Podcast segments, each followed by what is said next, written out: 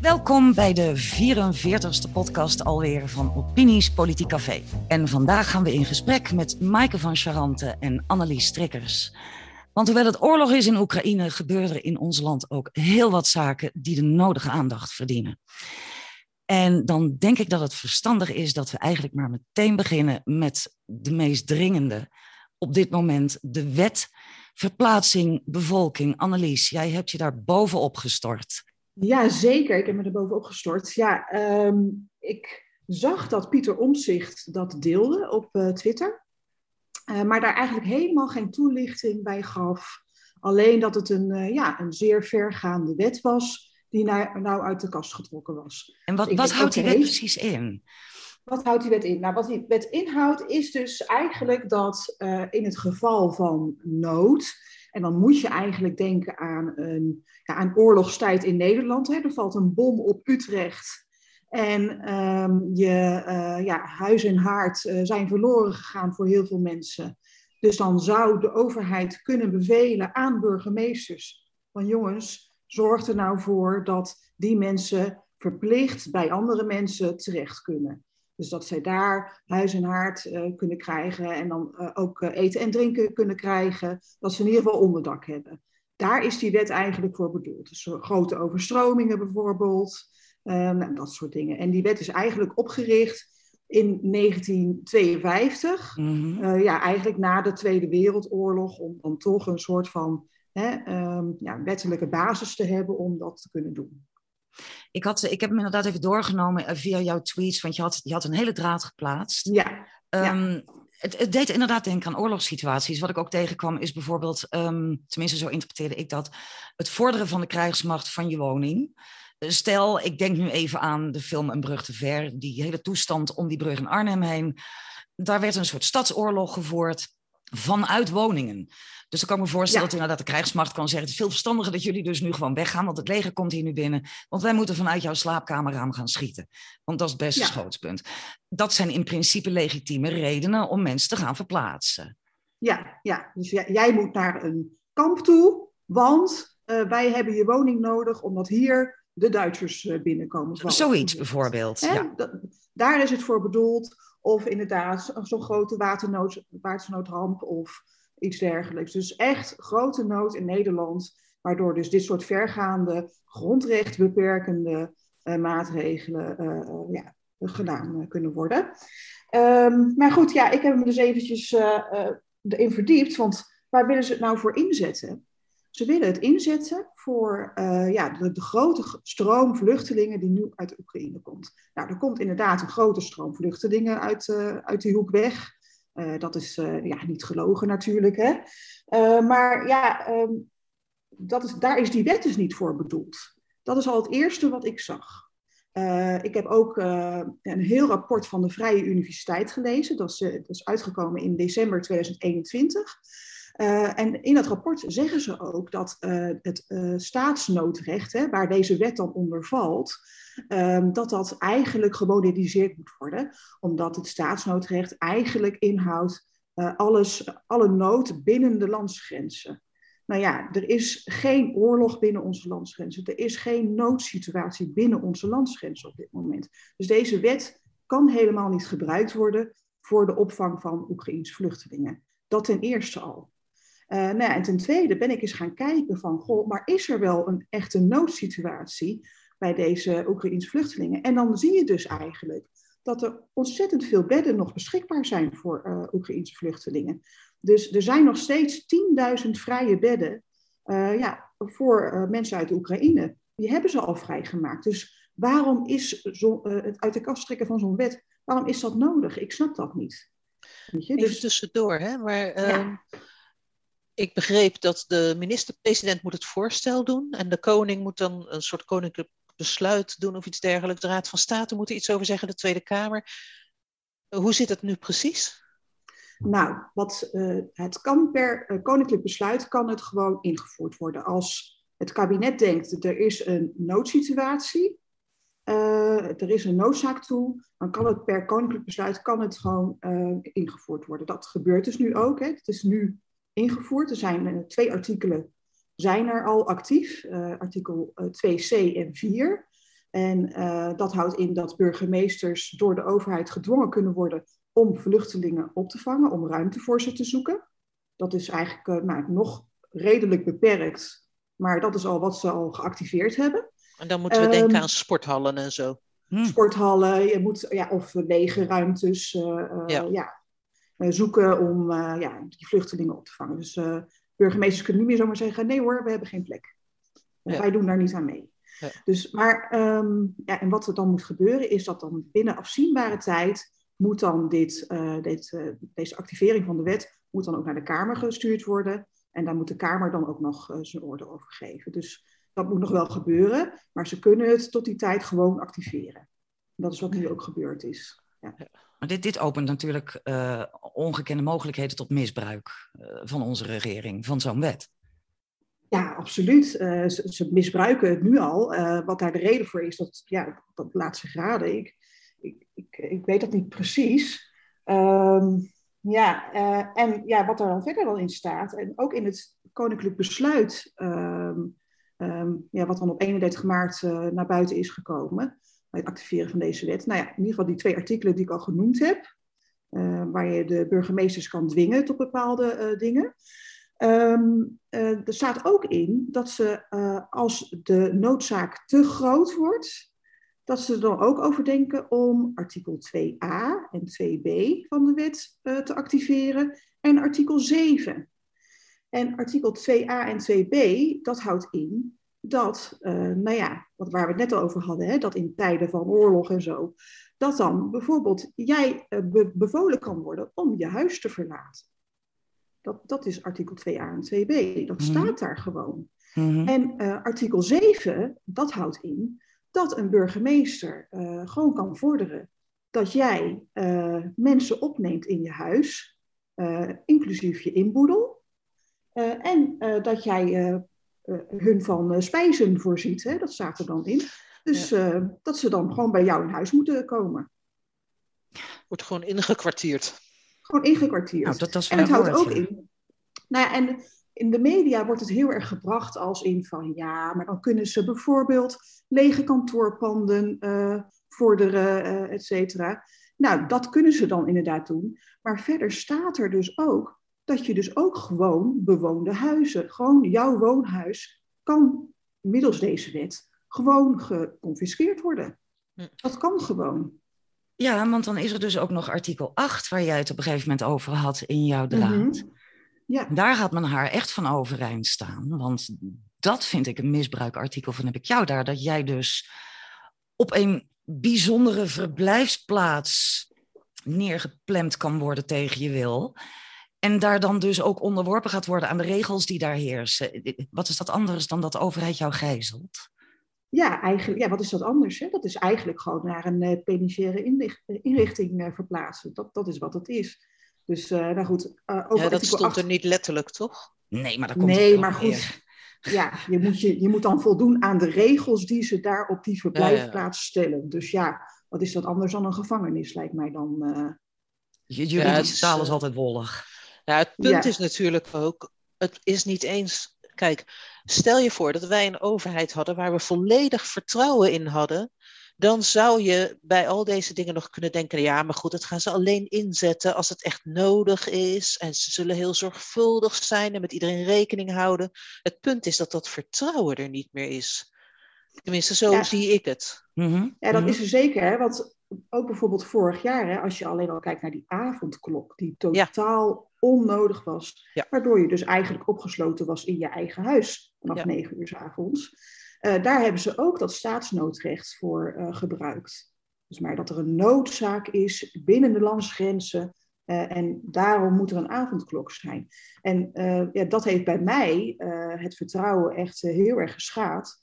Dat ze dus eigenlijk ja, in staat zijn om dat soort middelen in te zetten om jou dus eigenlijk in je eigen huis op te sluiten. En nu doen ze het weer. En, ja. Ja. ja, want die avondklok, dat, was echt een politiek speeltje, voor mijn gevoel. De, mhm. de hele motivatie ervoor was toen die Engelse variant. Daarvan mhm. stond Rutte op een gegeven moment in de Kamer dingen te vertellen die helemaal niet klopten. Hij kreeg toen een, vraag van Femke Merel en die sprak hem aan op zijn cijfers, die klopte niet. Hij overdreef stromelijk hoe gevaarlijk, hoe, hoe verspreid die variant al was. En mm -hmm. hand heeft Ernst Kuipers toen ook gezegd, het heeft helemaal geen effect gehad. Geen meetbaar effect. En dan voel je ook, het werd voor de verkiezingen ingezet. En dan denk ik, de, de instrumenten die deze overheid krijgt, die worden naar mijn gevoel ingezet voor zaken die helemaal niets te maken hebben met waar die wetten officieel voor bedoeld zijn.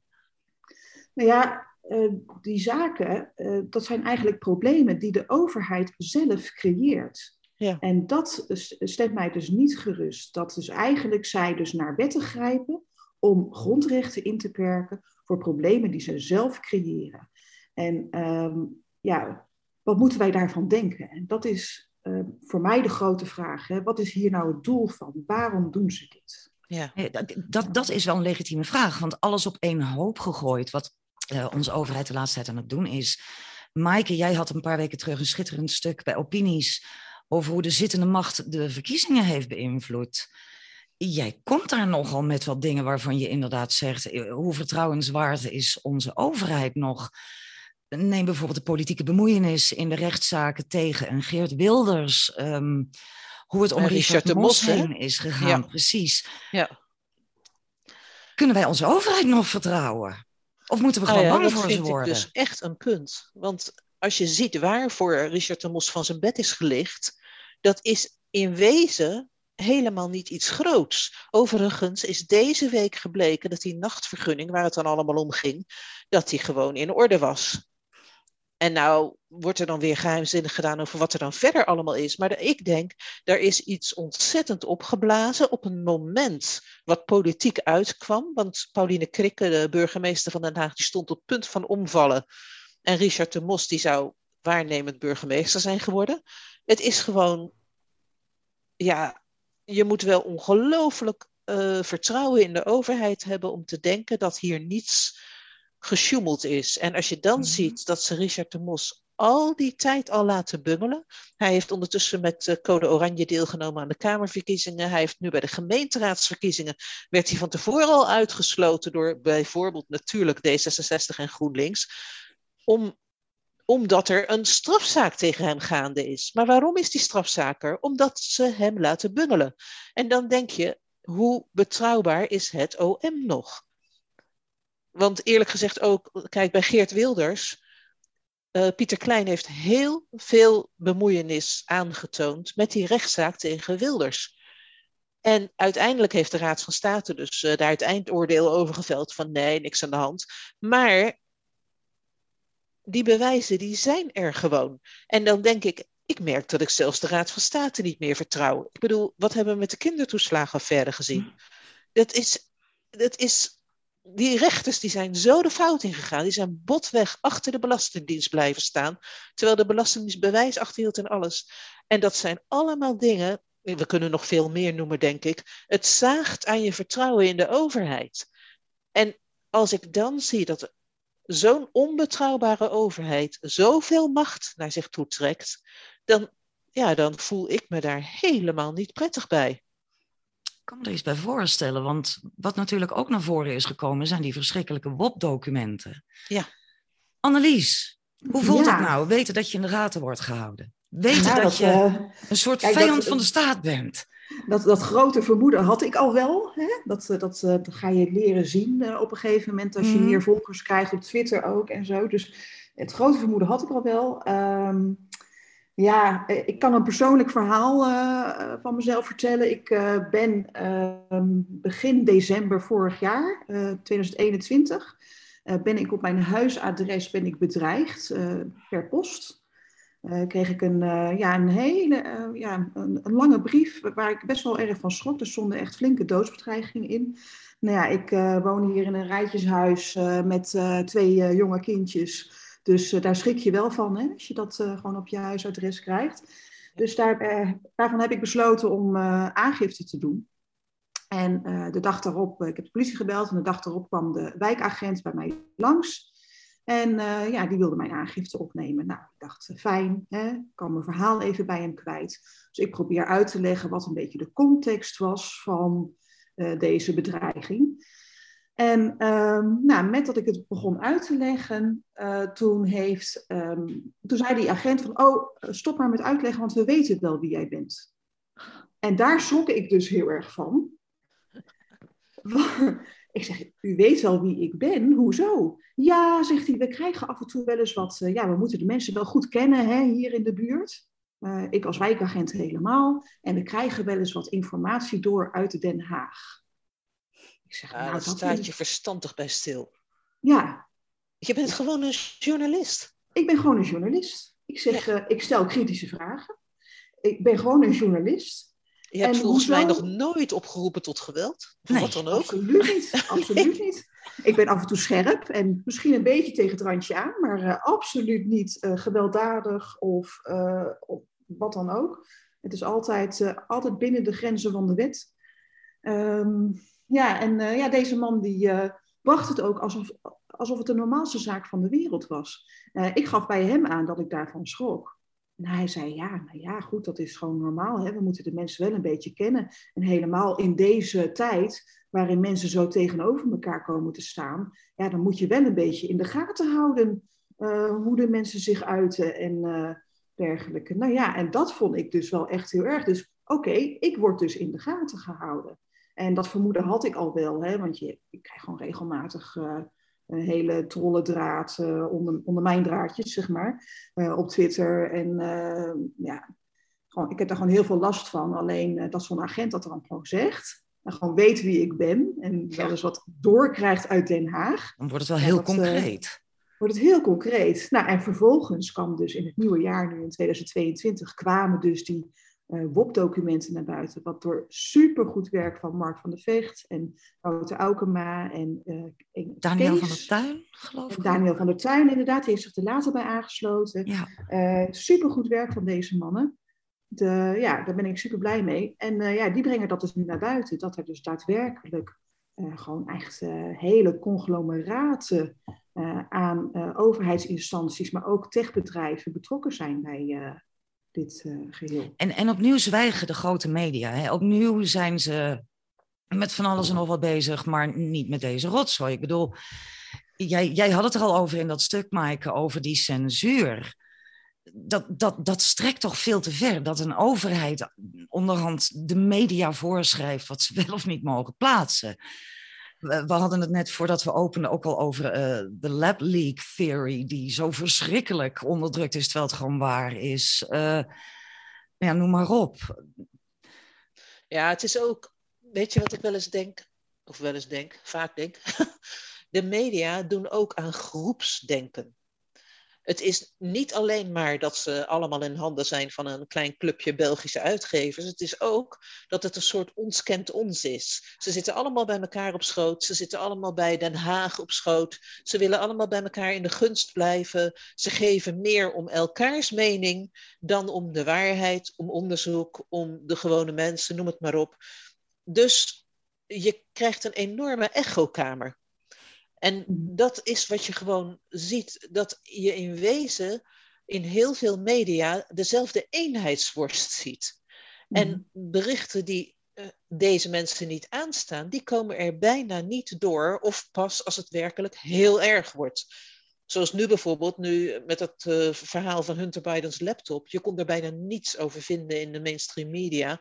Maar nu de Washington Post en de New York Times erover schrijven, omdat ze wel moeten, omdat er een onderzoek naar Hunter Biden is op basis van die documenten. Nu ineens komen dan NRC en nu komen ze met, ja, ja, nou ja, we konden het niet eerder brengen, want het was onbetrouwbaar. Het was niet onbetrouwbaar, het kwam van buiten hun clubje het stond jullie niet aan. Dat is dat het. Is het. En dat vind ik een heel gevaarlijke ontwikkeling, want heel veel mensen, kijk, wij zijn die idioten die alles uit gaan lopen zoeken. Maar heel veel mensen die hebben niet de tijd, de middelen om het uit te zoeken en die gaan dan toch weer, hoeveel, hoe, elke keer krijg je bij de NOS dat het het betrouwbaarste nieuwsmedium wordt gevonden. Nou, en dan denk ik, die mensen vertrouwen de NOS omdat ze niet beter weten. Mhm. Omdat ze van alle kanten hetzelfde nieuws krijgen. En ik vind dat een heel gevaarlijke ontwikkeling. Kijk, de NOS was natuurlijk ook, toen ik geboren werd, bestond de NOS al. En was onze grote nationale omroep. Dus dat is ook heel lang een, een, een, een hele betrouwbare maatschappelijk partner geweest. Laten we eerlijk zijn. NOS nou ja, is vrij lang een objectief uh, medium geweest. Tenminste, is mijn... Ze, hadden, ze hadden wat groeit ermee op, hè? Ja. ja. Ze ja, dat, dat principiëler vroeger, denk ik. Ja, nou, laten we het zo noemen, inderdaad. Dat ze een iets scherpere journalistieke code hadden. Of, of ja, of zich er beter aan hielden. Ze hebben nog steeds geweldige codes, hoor, als je dat leest. Dan denk je echt van, uh, wauw, wat een codes. Maar... ja. Willem Engel, laten we die nog eventjes nemen, is weer vrij. En hij mag nu wel op de sociale media zijn uh, woordje blijven doen, gelukkig. Heeft echt een knipperlicht bestaan momenteel. Hè? Ja. De ene keer weer in de cel, de andere keer weer eruit. Ja, het, is, uh, het lijkt mij ook echt voor hem persoonlijk gewoon echt uh, heel vervelend. Uh, dit, en het lijkt me ook beangstigend, hè? dat je gewoon elk moment op zo van de straat afgeplukt kan worden. Ja, maar goed, ik vind het wel heel goed dat er dit keer toch wel, het was ook overduidelijk, hè, dat je kan iemand de, het recht op vrijheid van meningsuiting kun je niet ontnemen op basis van deze verdenking die, die er is gemaakt. Dus uh, ik vond het uh, een heel goed besluit dat ook dat, uh, die voorwaarde eraf is gehaald, dat hij niet op social media zou mogen. Dus ehm, ja, ik vond het heel goed. ik vond wel echt, ik heb daar op Twitter ook nog even over geuit van het weekend, de manier waarop hij opgepakt is mm afgelopen weekend weer. Het ja, is ik werkelijk... zag het. Een politieauto ervoor en één daarachter, handboeien aan. Ja. Nou, ze wilden niet zeggen wie ze waren. Oh ja, ze waren helemaal weg. Zich niet. Ja, en, en, en ook nog eens een keertje niet zeggen waar die heen gebracht werd. Ja, ook dat nog. Dus, eh, ja. Ook dat nog. Dus eigenlijk kun je dus nu stellen dat dan elke gek uh, een, een politiebusje kan stelen, een politiejasje aan kan doen en gewoon mensen van de straat af kan plukken van u bent gearresteerd. En dat mag dan blijkbaar. ja, ja, hoe moet je het onderscheid zien? Ja, hoe moet je dan het onderscheid zien? Ja, ja, ja.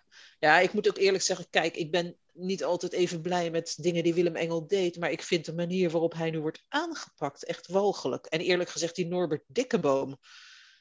Wat een naar mannetje. Ik weet niet of je het nog weet, maar toen eh, op het Malieveld vorig jaar zoveel geweld tegen de demonstranten was, was een vrouw tegen zo'n politiebusje gegooid. Dat had hij geretweet met zoiets van lekker puh, ha, ha, ha, het kan niet hard genoeg gaan. Ik weet niet meer precies wat hij schreef, maar zo, het was echt zo'n leedvermaak tweet. Dat was de eerste keer dat ik hem zag. Toen dacht ik, wat een akelig figuur is dit zeg. En nu met dit. En, en hij is de held van een hele club mensen. Het is echt niet te geloven wat een hetzer er gaande is. Ja, dat is een grote trollenclub ook weer. Hè? Ja. Uh, ja, maar het blijkt ook wel uit uh, stukken die uh, ook viruswaarheid onder ogen is gekomen, dat Norbert Dikkeboom ook echt wel heel nauw contact heeft gehad met het OM uh, over de arrestatie van uh, Willem Engel. En ook best wel ruim van tevoren wist dat hij voor de eerste keer gearresteerd zou worden. Dus ja, dat vind ik ook alweer uh, heel erg op, ja, opmerkelijk. Dubieus, ja. Hoe, hoe, kan dat nou? Ja, dus hij krijgt toegang dat... tot, tot informatie van het Openbaar Ministerie, die jij en ik niet mogen weten. Ja, ja contacten, daar, daar schepte hij over op. Het was... Ja. Oké, dus als we alles bij elkaar optellen, dan is het OM niet meer betrouwbaar. Onze overheid is niet meer betrouwbaar. Onze media zijn niet meer betrouwbaar. De instituties zijn dus in de grond niet meer betrouwbaar. En wij worden als volk fijn tegen elkaar opgezet en uitgespeeld. Waar gaat dit heen? Waar, waar, waar, waar kan dit eindigen allemaal? Het Weet je, uh... ik denk dat er nog heel veel zijpaden zijn voor die tijd je mag toch hopen dat steeds meer mensen bij hun verstand zullen komen. Maar ja, nu met die oorlog in Oekraïne, het lijkt wel een hoge drukpan waar we in zitten met z'n allen. En dan ineens is ook alles geoorloofd. En als je ziet hoe onze overheid zich in de hele coronacrisis gedragen heeft, dan hou ik mijn hart vast hoor. Ik ben heel blij dat Annelies die wet verplaatsing eh, burgerbevolking zo grondig heeft uitgebeend en op Twitter gezet. Veel te veel mensen beseffen niet hoeveel macht deze overheid krijgt. Neemt. Ja, nou ja, en neemt, ja, vooral. Neemt, ja. ja want uh, wat je ook ziet, even terugkomend ook op die uh, eh, WOP-documenten, hè. Uh, wat, je, wat mij dus zo opvalt aan die vrijgekomen WOP-documenten, is dat die mannen hebben gevonden dat er een ja, organisatie is geweest, een desinformatieorganisatie vanuit de landmacht. Ja, ja. Die dus echt actief met trollenlegers bezig is geweest op social media om desinformatie tussen aanhalingstekens te bestrijden. En een van die organisaties is het LIMC. En wat ik dus zo opvallend vond, is dat dat LIMC in december 2019 al opgericht is. En dat had hmm. als doel desinformatie te, uh, te, tegen te gaan over corona. En dat vind ik zo opvallend. Hoezo? Op 28 februari was pas de eerste coronapatiënt in Nederland. Waarom moet jij in december 2019 al zo'n taskforce inrichten? Waarom moet dat? En dat duidt voor mij op um, ja, um, soort van um, planning. Mhm. Iets wat al uh, gaande was voordat die eerste coronapatiënt naar Nederland was gekomen. En ja, dat, dat schept mij heel veel wantrouwen uh, en uh, ook wel een bang gevoel voor de toekomst. Waarvan ik denk van ja, waar gaat het naartoe? En um, wij moeten mensen hiervan op de hoogte brengen dat, dat ze hier niet weer in gaan trappen. Want je ziet het dus nu ook met uh, Oekraïne. Alle rijen sluiten zich weer. Poetin is slecht, Oekraïne is goed. Staande ovatie in de Tweede Kamer voor Zelensky. Uh, weet je, het is dat, dat goed versus slecht denken dat er heel erg in zit. en je ziet het gewoon weer gebeuren. En um, ja, ik, ik, ik, heb een hard hoofd in of mensen echt wakker worden in die zin maar. Toch nog een paar lichtpuntjes ook weten te ontdekken de laatste paar weken. Eentje daarvan, het is al een beetje oud nieuws, maar door griep is deze podcast ook wat later geworden dan Ik vond het heel mooi hoe in Barendrecht, jij had het er ook over, Maaike, in je stuk, hoe in Barendrecht een partij vier jaar geleden al meteen werd kalt gesteld door uiteraard weer de, de, de zittende orde. Het en, partijkartel. Precies, en die hebben dus nu twee derde van de stemmen binnen weten te slepen. En wat zegt deze grandioze, populistische, slechte rechtse partij? Wij willen wel democratisch samenwerken. Met anderen, wij sluiten niemand uit. Ik vind dat een lichtpuntje, in alle eerlijkheid. Nou, dat ja, dat is ik uh, ook. De revolutie begint in Barendrecht. ja, maar ik denk dat is uiteindelijk wel de oplossing. En weet je wat het is? Hè? Barendrecht is natuurlijk relatief kleinschalig. Dus mensen daar konden met elkaar praten over wat er gebeurde met dat schandalige uitsluiten van wat al de grootste partij was. En eh, ze hebben waarschijnlijk ook plaatselijke mediakrantjes, weet ik veel. Die zijn op de hoogte van wat er gebeurt. En het resultaat was dat men massaal naar de stembus ging om die partij een tweederde meerderheid te bezorgen. En ik denk, als wij willen dat in Nederland er weer een gezonde democratie komt, voor mij begint dat bij de media.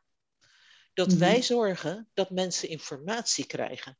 En daarom vind ik het ook zo erg dat onze uh, gevestigde media zo'n ongelooflijk kartelgedrag vertonen. Want doordat zoveel mensen misleid worden, daardoor krijg je de verkiezingsuitslagen die we hebben. Met altijd weer uh, de VVD en weet ik wat allemaal uh, met grote cijfers. Je denkt toch niet dat D66 ooit deze verkiezingsuitslag zou halen zonder alle propaganda via de NPO? Nee, nee, echt dus niet. Voor mij begint het bij de media hoor. Als de media werkelijk hun werk zouden doen, dan, dan kan een democratie functioneren. Maar ja, zo kijk ik er tegenaan. Nou, ik ben het met je eens. Ik ben het helemaal met je eens. Ja, maar de media lenen zich ook gewoon echt voor eh, inderdaad propagandafilmpjes. En eh, ja. nou, Kagen werd al wel genoemd. Hè? Maar bijvoorbeeld ook uh, een, een, week voor de verkiezingen, voor de gemeenteraadsverkiezingen, dat Simla dan weer met een nou ja. anti-FVD-aflevering komt van je welste. Met alleen maar, bijna alleen maar oude beelden erin. Om ze weer in de pro-Poetin-hoek te schuiven. En en alles. Ja, dat, dat vind ik ook wel echt uh, ja, wel bewijzen dat, dat de media toch echt wel heel erg tegen die macht aanschurkt. En niet uh, ja, doet wat ze behoren te doen, is die macht controleren. Ze gaan achter de oppositie aan. Ja. ja. Ja, maar ja, de, de link tussen media en politiek wordt ook steeds hechter. Hè? Steeds meer Mhm. mensen uit de media die de politiek ingaan. We nemen Pieter Broertjes, vroeger ho- hoofdredacteur van de Volkskrant, nu burgemeester van Hilversum. Tenminste, dat is hij nog, geloof ik, hè, op het moment. Dacht ik wel. Ja, volgens mij wel. Ja. De, de, de, de linken vervagen tussen, weet je wel, mediamensen die zich laten inhuren als sprekers voor politieke congressen en noem maar op. Het, het zijn natuurlijk wel hele vage grenzen aan het worden op deze manier. Ja, en de persvoorlichters die roleren met journalistieke organisaties en zo. Mhm. dat soort Ja. dingen. Ja. Ja. Ja, werken bij de NOS wordt ook wel vaak gezien als een opstapje naar een persvoorlichterschap hè, bij, eh, bij een politieke partij. En dat is dan vaak D66 of VVD eh, of iets dergelijks. Ja. Nou, dan sprekend over de media doen we nog het laatste lichtpuntje en dan gaan we afsluiten. Want daar heb ik zelf vreselijk veel plezier om deze week. Elon Musk Ja, is Twitter aan het overnemen. ja. Ik zag al een prachtig filmpje voorbij komen van Elon Musk die eh, Donald Trump weer lanceert. Eh, dus eh, dat vond ik alweer prachtig. Volgens mij had een fan dat eh, filmpje gemaakt, maar ik vond het wel heel mooi om te zien. Nou, hij heeft ook een poll gehouden nu op Twitter. Should we bring Trump back on Twitter? En ik geloof dat iets van Ja. 80% daar ja op heeft gezegd of zo. Dat is echt Ja. pittig. Nou, ik, ik, Ja. ik persoonlijk, ik word hier heel erg blij om dat die man dit doet. Deze man heeft daar de mogelijkheden voor, die heeft daar Ja. de ook voor. Hè? Gaan wij met z'n allen nog een keer naar zijn treintje kijken als het overkomt in de lucht? Ja, dat is ook mooi om te zien, dat treintje. Dat is ook leuk om te zien. Ik ga jullie enorm bedanken voor jullie aanwezigheid hier. En jullie Graag verhaal. gedaan. En eh, we strijden door, hoe dan ook. En we blijven proberen mensen wakker te maken. We zijn veel te eigenwijs om ons mond te houden, dus dat komt wel goed. Zeker. Ja, en als de media het niet doet, dan doen wij het wel, hè? Zo is dat. Dit was de podcast van Opinies.com. Opinies met een Z. Voor de nieuwste bijdragen en columns over politiek en maatschappij in binnen- en buitenland. Het is nog steeds helemaal gratis.